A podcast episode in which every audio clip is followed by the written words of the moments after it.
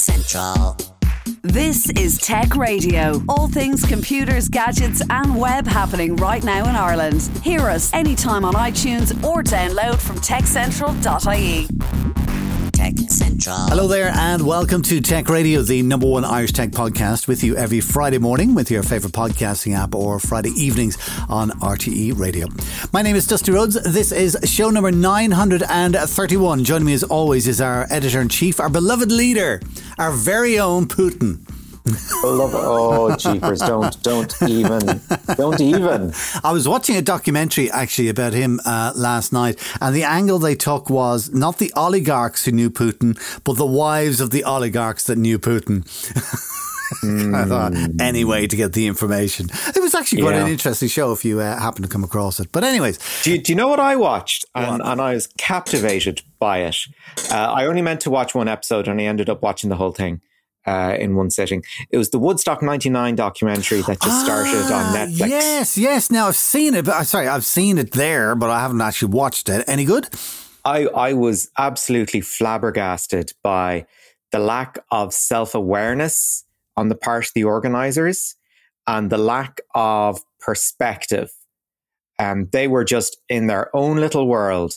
They thought they were doing this, you know, countercultural event will capture the spirit of 1969 and bring it back, and it will be all lovey dovey and Mm. peace and happiness. Um, and it wasn't. They completely misjudged the audience. They completely misjudged what they were there for. They completely misjudged the booking of the bands because, as you know, sort of late 90s, this is sort of you know, nu metal was kind of on a little bit of a downswing, but a lot of the band, a lot of people were there to see Korn, a lot of people were Mm. there to see Limp Bizkit, not peace and love music. When you've got bands that are brilliant at bounce riffs, and one of you know one, Limp Bizkit's one of their big songs was uh, "Break Stuff," you're not going. You know, they, they just had no clue of the vibe that these bands were going to bring, let alone putting 200,000 people who are into them in one place at the same time. It, it you know, the, the level of incompetence is quite staggering. Yeah. And it had, you know, and there is one bit where um, one of the, the volunteer, one of one of the sort of the lower tier guys, 22 years old at the time, Yeah. sitting in a room, uh, puts his hand up meekly and says, do, you- do, you- do you know what these bands are like? oh. Anyway, And was, listen, was looked at like the biggest idiot on earth. But guess what? we're not here to talk about uh, Netflix or do We Netflix reviews. We're here talking about tech and stuff like that. I mean, it's the middle of August, so uh, kind of what we thought we'd do just for for is just to come up with whatever comes up at the top of the head of the mid-year review. And Yeah. it's not necessarily that it's a mid-year review because I mean we're past mid-year at this stage. Um, it's just kind of Uh, sorry, normally when we do this for the end of the year, we go through all of our notes. all Yeah. right, and we say, and we tabulate, we drop stuff and all this kind of stuff. The, the, today is just kind of a, a literally just before we came on, we said, well, what's top of mind? All right, and top of mind for the pair of us is, I think, the tech crash. I think that the, the Nasdaq and Apple and Amazon and Netflix all. I love how they talk of the stock market. Do you know what I mean? Like you go down Yeah. like one percent, crashed. It's completely Yeah. collapsed. Is this the end for Apple? a load of nonsense. And and of course, you know, we've got the semiconductor crisis still happening in China because of the production and logistics nightmare that's happening there. Another knock on effect of the conflict uh, of the war in Ukraine. Uh, we have, you know, Netflix losing subscribers uh, in sort of the post COVID mindset, also Yeah. related IMHO to the amount of rubbish they have on their platform Yep. uh, instead of quality content. Uh, we have uh, Elon Musk going to war with Twitter for $44 billion. hmm Um, that's not a drop in the ocean there either. Um, and uh, just recently, I think it was Oracle announced that they were making $1 billion in cuts, uh, specifically targeting people in sort of sales and marketing, sort of the commercial end of the business. So there's been an awful lot of slash and burn. The only areas that seem to be doing well uh, is uh, cloud services. Really, you think? You think? I'll, I'll, I'll tell you what's amazing me about the whole thing, all right? Because I probably watch stocks and shares a little bit closer, right? Um, I think this tech crash was coming anyway this year, right? Because in the States, particularly, there was a lot of government cash given out. A lot of people invested in the stock market. And because of that, mm. things just went uh, insanely overvalued. All right. Mm. So then, just as kind of in November, everybody was kind of the, the, the COVID money stopped and yeah. the stock market was starting to come down. Then Putin did his thing in, in Ukraine, and that literally put the cat amongst the pigeons in in a bad situation. And everything crashed, all right, including Bitcoin, all right, for its own reasons. Mm, uh, yeah. and, and, Netflix, I think, was the first one, and then Amazon was. The, they were losing sixty percent of their value. All right, that's point number one. Point number two is Bitcoin, who, because we're in the tech end, is like, oh my god, it's dying, it's dead, it's on its last legs. Bitcoin hasn't crashed as much as Amazon and Netflix did, all right? And mm. to make things even worse, when you look at the stock market today, Netflix and Amazon are starting to climb back up again to the prices they were at towards the end, the start of the year. Right. It's and what like, do you think is what do you think is driving that? Is that sort of investor sentiment? Is that sort of you know okay, this is the new normal? I think what drives are all speculative. I've I've only started looking at this in the last year. Okay, so this is yeah. this is completely layman's territory. Uh, from what I see, is a lot of it is based on confidence, and a lot mm. of it hmm. is based on the future. So when Netflix yeah. come around and say, "Oh, actually, do you know what? For the first time in ten years, we've lost a million subscribers," everybody goes, "Holy moly, sell!" Mm, do you know what I mean? And it causes that kind of a crisis, and then the thing bottoms out, and then people go, "Actually, do you know what? It's a pretty solid business. They still have billions of customers worldwide. They have good plans. They're going to change, you know, kind of the, the corrections with the sharing of passwords. Uh, they're going to fix the fact that uh, uh, people are, whatever, we're going to get rid of a lot of the crud that we're showing and stuff like that. It's going to come good again for Netflix, so I'm going to buy it. All right. Amazon was the same. It was kind of like, well, we had amazing sales and such and such. But actually, a big part of Amazon's drop in cash was the fact that they used a lot of the money during COVID uh, to build more. Um, uh, uh, fulfillment centers. Yeah. And now that they've spent that money, it, will come back again towards the end of the year. So it's kind of funny with the cycles, the way things go. Um, mm. And the one that amused me was at the tail end of July, uh, everybody was expecting, and the dog in the street knew that uh, the US was going to officially go into recession, mm. all right, which is where GDP drops for two sessions, uh, two quarters in a row, which it did, all right? Mm-hmm. the result was number one, the day before, went, the White House went, wow what is a recession? Is it really when GDP? I'm swear to God. They said, is it when GDP drops two quarters? No, we don't believe that because we would also take into account da da da da. So if that's the news we hear tomorrow, it's not a recession, even though everybody knows it's a recession. That's that's a real technocrat oh, answer. Oh my God, you've got all that kind of crap going on, like you know. Uh, and then the other thing is, is that the uh, the market and the stock market and stuff like that didn't go. Oh my God, we're in a recession. Everybody just kept buying stocks and shares, and everybody's up again. It's Yeah. it's like, you know, I think the more experience you have of the world and the more you're able to just sit back and kind of watch, the more entertaining it becomes. Anyway, that was the tech crash, and we ended up talking about money, which, which we did. Do you know the other thing that uh, has really kind of struck me this year? Fun. And I think we must do a, a feature on this. I think laptops are getting sexy again. Okay. Um, actually, we're going to have a discussion on this in a couple of weeks' time. Yeah, yeah. So exactly. I, I, think you're right. So very, um, very, they are getting interesting again. Very briefly, uh, I think Samsung have come out with an interesting uh, machine, which I got, and we'll talk about in a, in another episode. But it does the whole yoga 360 kind of thing, and it has the S Pen as well, and it's touchscreen. Then Dell have come out with a really nice looking uh, XPS 13, where there is no space between any of the keys. It's literally just a slab of letters all right. and it looks, oh, I love the look of it. I haven't touched it or anything like that, so I don't know what it's like to type on yet. Uh, you've had the Surface Pro. Um, do you know what I mean? We're all kind of starting to get back into that area again. It was, it was very dull for a long time. Like, and uh, of course, Apple are doing their thing with the M1 and the M2, and then everybody's just having a joke with the, the MacBook Pro question mark. yeah, because the MacBook well, Air is the, the thing, same thing, and this is going to inform our conversation. Yes, is that people's uh, replacement cycles have gotten longer and longer and longer uh, for the machines they have. Yeah, right. So now it's incumbent on all the vendors to come up with machines that really are eye catching, just to bring back down that length of time because you buy a laptop now, you're like, oh, I'll get 10 years out of it. The vendors, of course, are like, you buy a laptop, we want you to move it on after four to five years. Yeah. Oh no, it. they want, want you to to move it on after two years. Two years. Two years move on your laptop, two years move on your smartphone. But the thing is, is like, you know, come well, what are we doing that we need, you know, bigger, better, stronger, harder, faster?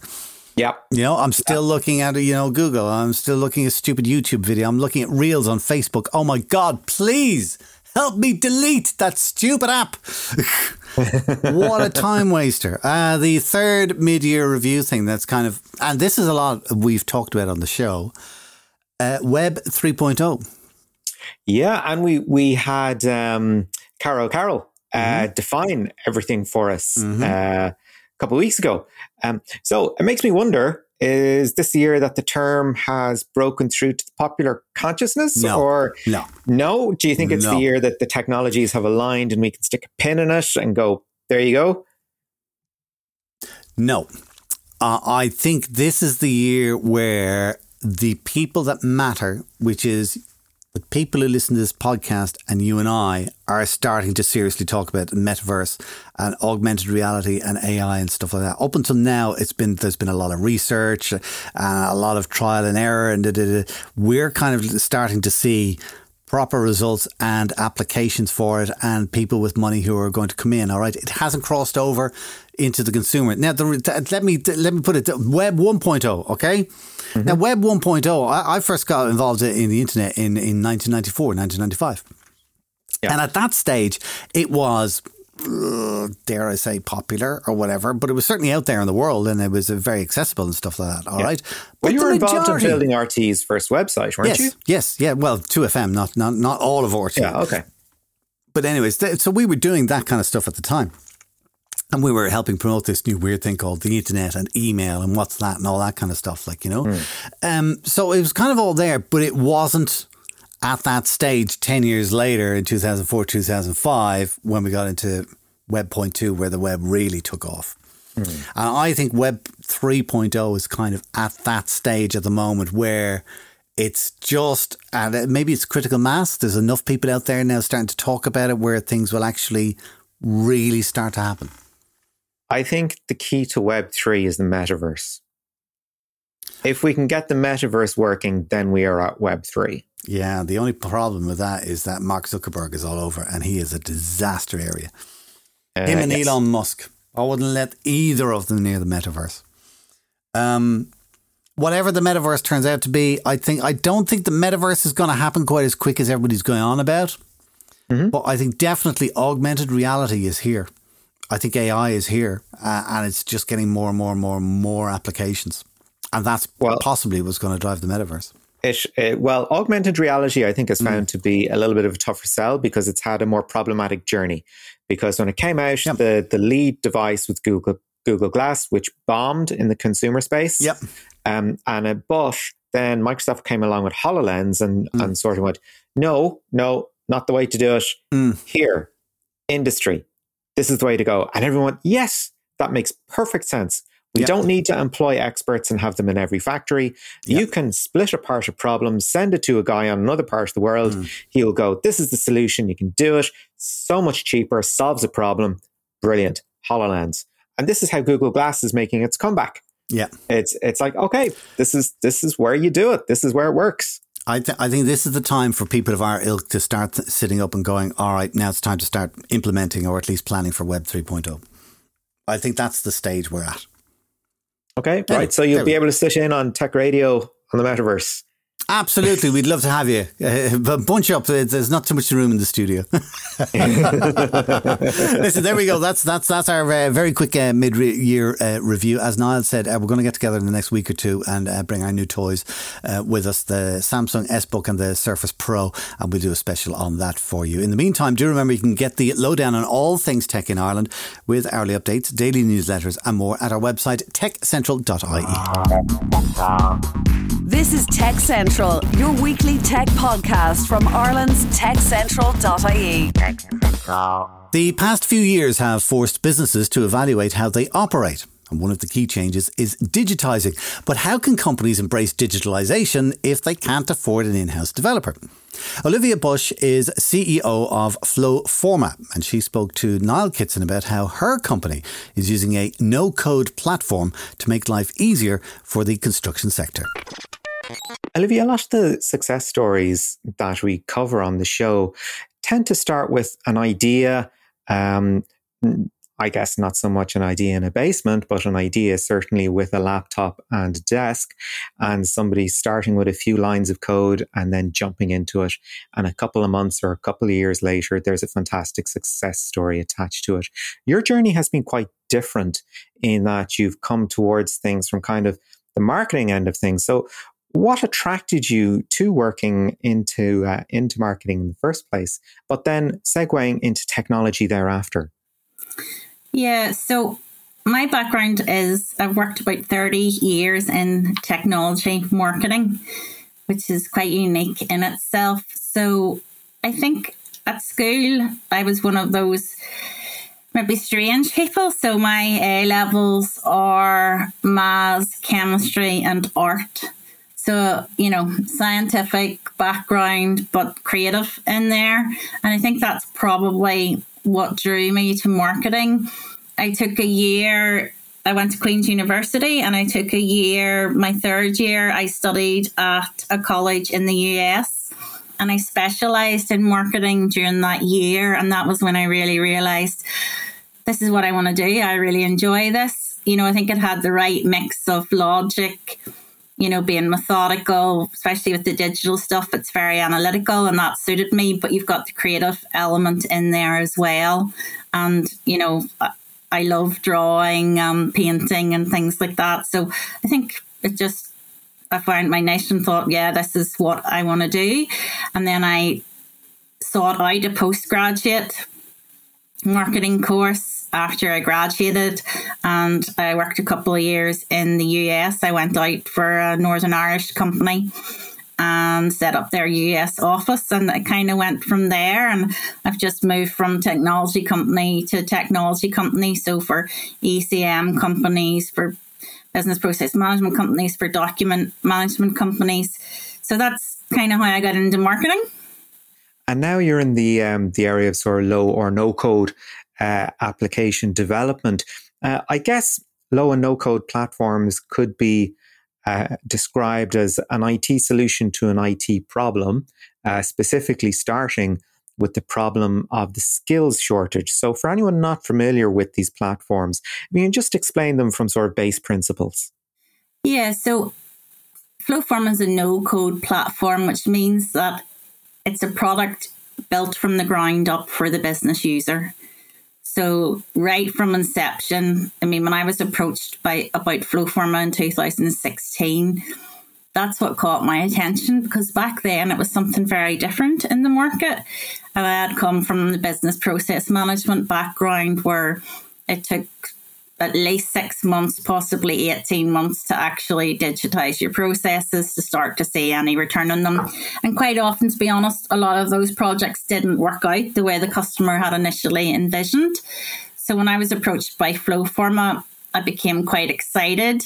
I could see how it was something quite different on the market, and I could see how it was a tool that somebody that is non-technical, which I would consider myself. I'm not an IT developer.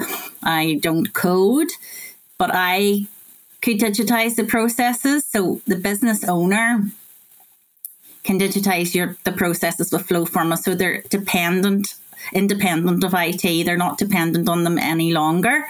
And the business owner very often is the person who knows the process best.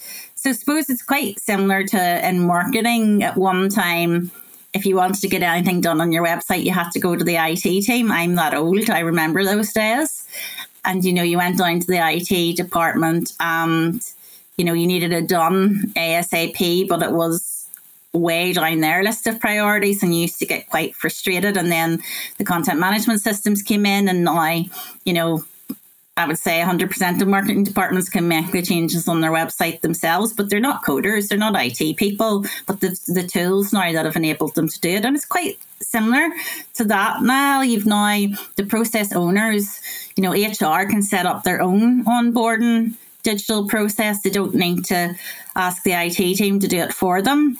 And, you know, it also benefits companies that have small IT teams. Like very often, IT teams will welcome a tool such as ours because they will realize that it's going to take the pressure off them and that other parts of the business can become more self sufficient.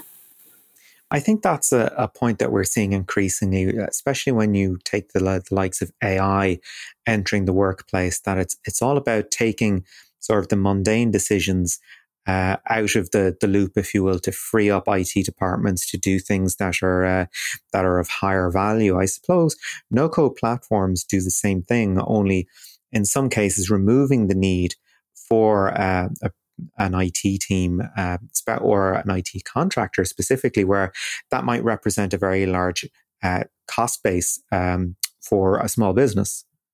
Yes, absolutely. And, you know, we do see that more in some verticals than others. So, construction would be a very good example of that. They usually have quite a small IT team. They don't want to be spending a large amount on maintaining their systems on a third party um, services company. So, they want to become self sufficient and we, we've seen good traction for our tool in construction and i think that's one of the reasons why. And also in today's climate, like anyone who's trying to hire out there will know that it's almost impossible to hire IT people at the moment. And if you do get them, they're very expensive.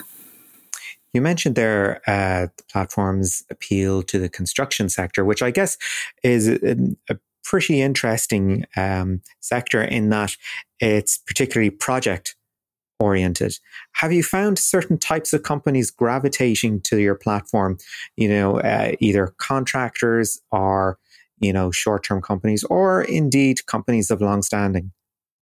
Yeah, so we it, we would find that it's a lot of I would call the second tier construction companies. So the large enterprise companies, we do have some of those. So Balfour Beatty are a customer of ours and Wigs in the UK. So we do have a few of the large enterprise um, customers, but we probably appeal more to the next level down that can't afford the seven figure sum, you know, of an enterprise software solution, you know, and probably digitizing and process automation has almost seemed out of their reach because of the cost and that's where we come in. So we you know have come in at an attractive price in the market in order to allow people that couldn't previously afford to digitize they now can. Um, so it's probably the, the second tier level of construction companies um, that would gravitate towards us because it's an it's an effective solution that they can afford. And I suppose picking up on the word solution there, because this is something that potentially has international appeal because it's it's a global skills shortage at the moment, and it's not going to get easier in the short term. So any solution that presents itself to that, it, it's going to have international appeal. How have you found that in your own experience?